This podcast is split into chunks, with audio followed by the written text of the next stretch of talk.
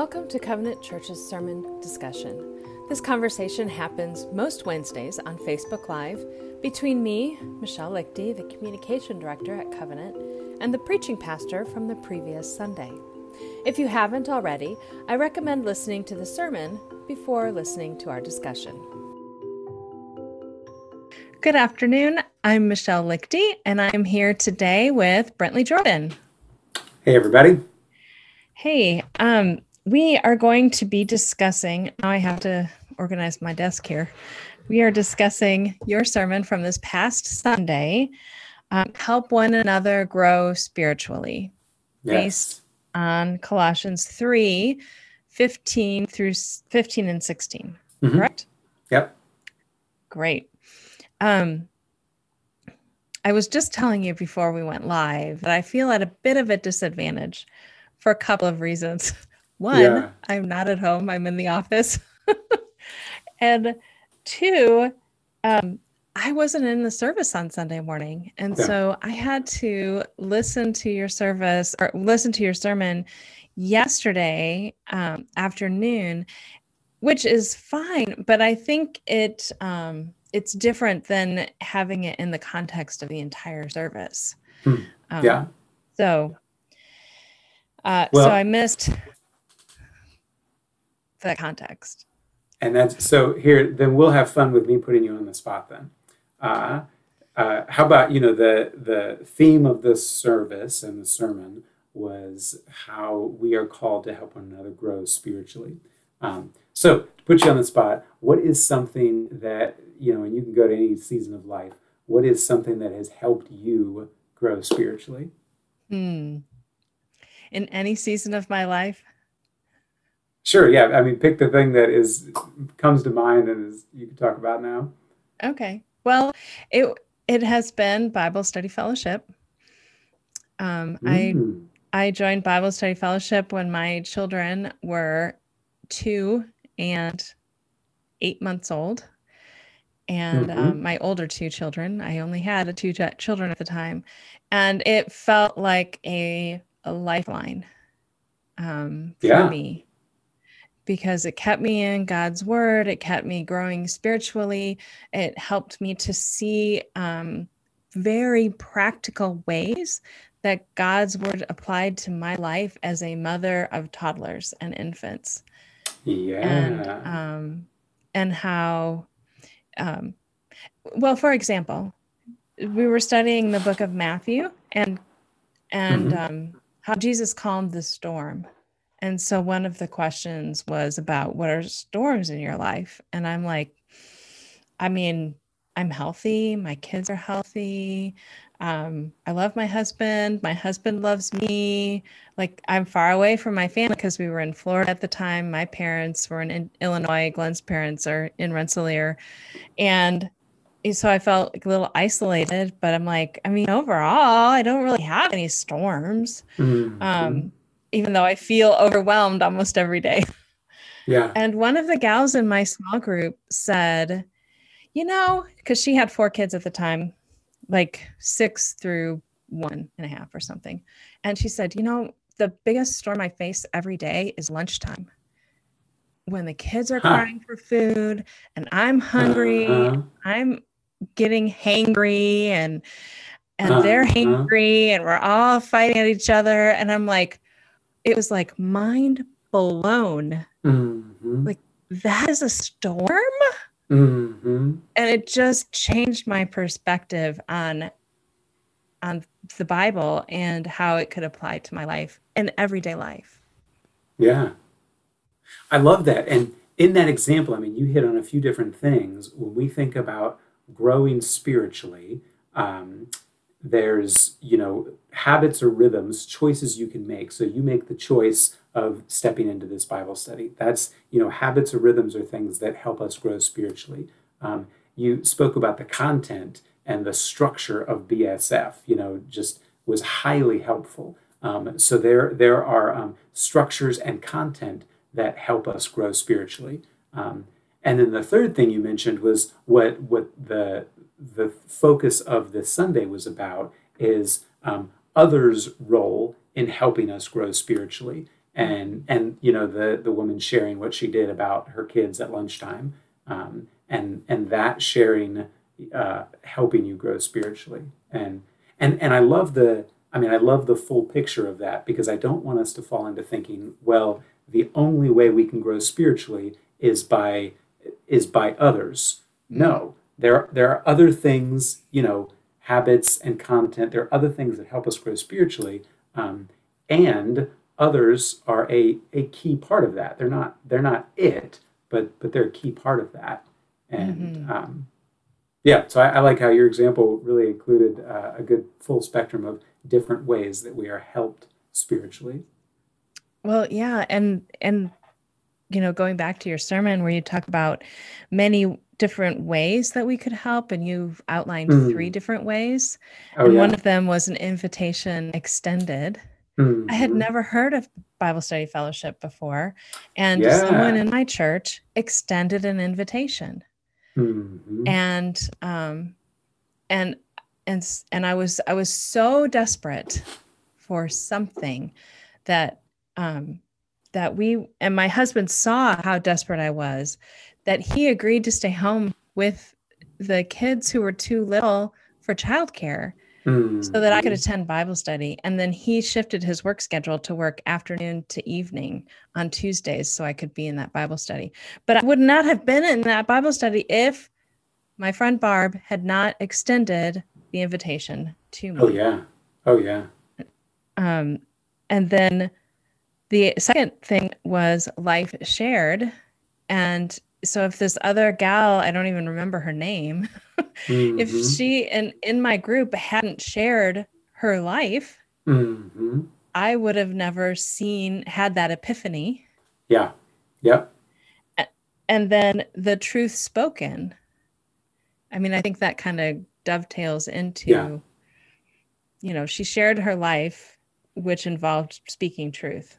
Yeah.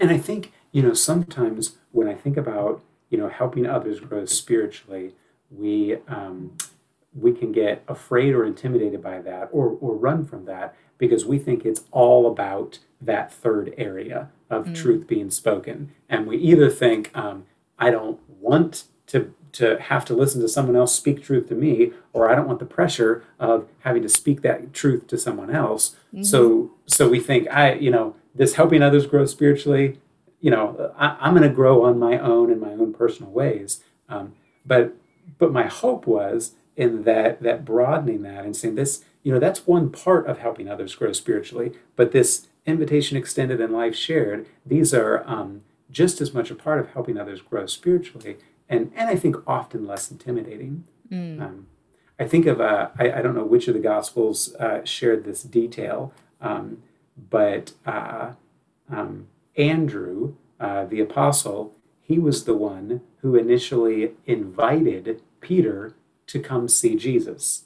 Um, mm. So I think, uh, you know, we always think, oh, Peter, he was the super apostle, um, and but but Andrew played this incredibly significant role in helping Peter grow sp- uh, spiritually because Andrew was the one who simply extended this invitation. Hmm. Um, and so, you know, so I don't have to be the most mature Christian in the world. I don't have to know, you know, all these theological answers. Um, extending an invitation, God could use that to help grow someone, you know, leaps and bounds beyond what I as an individual would be able to help them grow.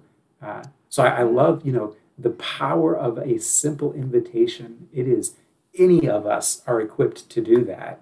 Oh, and and yeah. the Lord can take that you know, like he did with Peter. He took that invitation and then, boy, did he do incredible things with, with Peter. Uh, right. All from Andrew's simple invitation. Yeah. Oh, I love that. I and and I think one of the things that you brought out when you were talking about truths being spoken was that um, in Job, he had these friends who were coming oh, yeah. and and telling him truth to encourage him, and it ends up that really they just needed to share their life with him like yeah. share their presence and their silence and just be with him yeah and and i I love that because there are times when I feel, and I'm sh- I'm sure I'm not the only one who feels this way. I feel like I can't step into that situation because I don't know what to say. Mhm. And the reality is, you don't need to know what to say. Sometimes you just need to be there yeah, and be silent yeah, and just and hold a hand or give a hug or Yeah. put a hand on the back or cry with the person or just be with them. yeah. And it was it was no small thing for me to look at scripture and to realize, you know, as I'm searching through examples of when uh, some harder truth has been spoken, um, they're the only example of truth being spoken in the midst of sadness or depression or tragedy um, is is Job. And and what do we learn? We learn that oh, actually, this wasn't the time to be, you know, verbally sharing our wisdom. Hmm. Um, and and and I realized, okay, uh, this um, I don't see any biblical examples of someone in the midst of sadness uh, or depression. I don't see examples of the Lord using someone to speak verbally um, a difficult word of truth.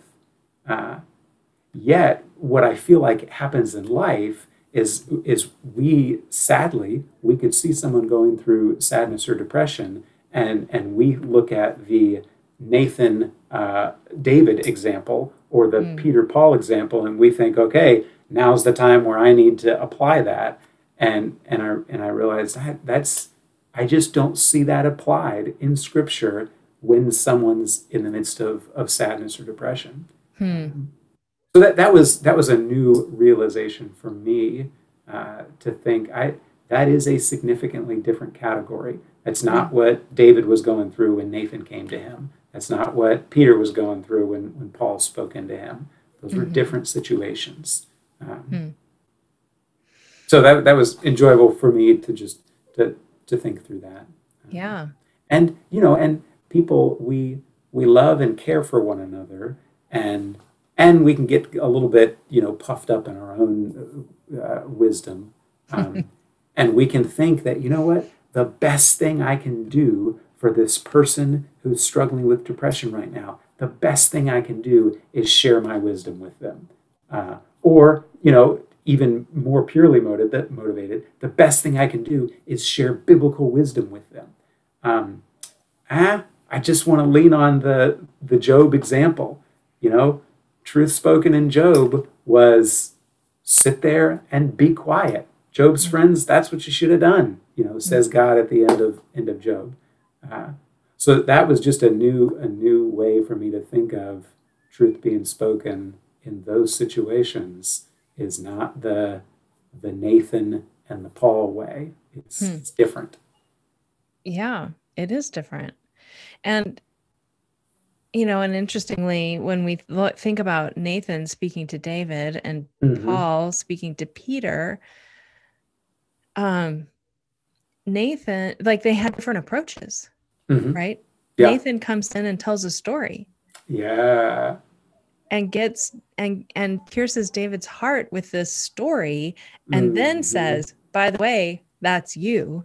Yeah. And David's like, oh, you're right, it is me. And he's completely convicted and, and repents. And, and then but but Paul just goes in and and just confronts Peter Mhm. with the truth. Like, Yeah. here it is. He laid it out and he's like, mm, you're doing wrong. Yeah. And Peter was like, well, I guess you're right. Yeah. and repented. And so and so I, I guess my point in pointing that out is when we're in situations, the Holy Spirit will tell us Yeah. what is needed Yeah. if we are attentive to him. Yeah. And he'll give us words to say.